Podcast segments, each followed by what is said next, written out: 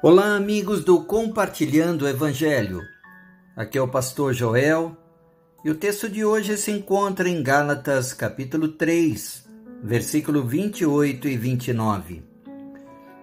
Não há judeu nem grego, escravo nem livre, homem nem mulher, pois todos são um em Cristo Jesus. E se vocês são de Cristo, são descendência de Abraão e herdeiros segundo a promessa.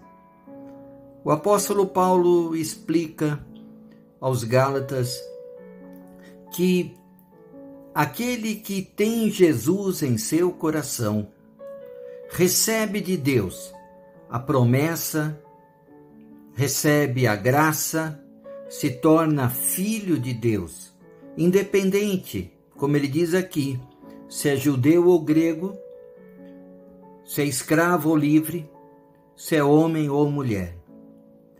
Não há diferença para Deus daquele que entrega sua vida a Jesus.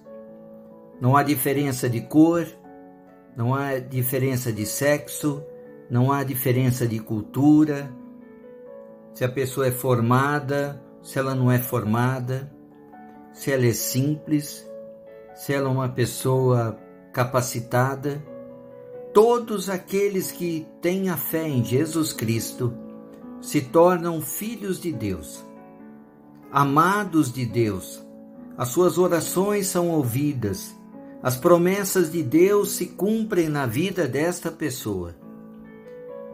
A descendência de Abraão, não mais a descendência por ser judeu, mas a descendência de Abraão que foi chamado o pai da fé aquele que crê em Jesus Cristo, ele tem um pai da fé, onde a fé é inserida em nosso coração.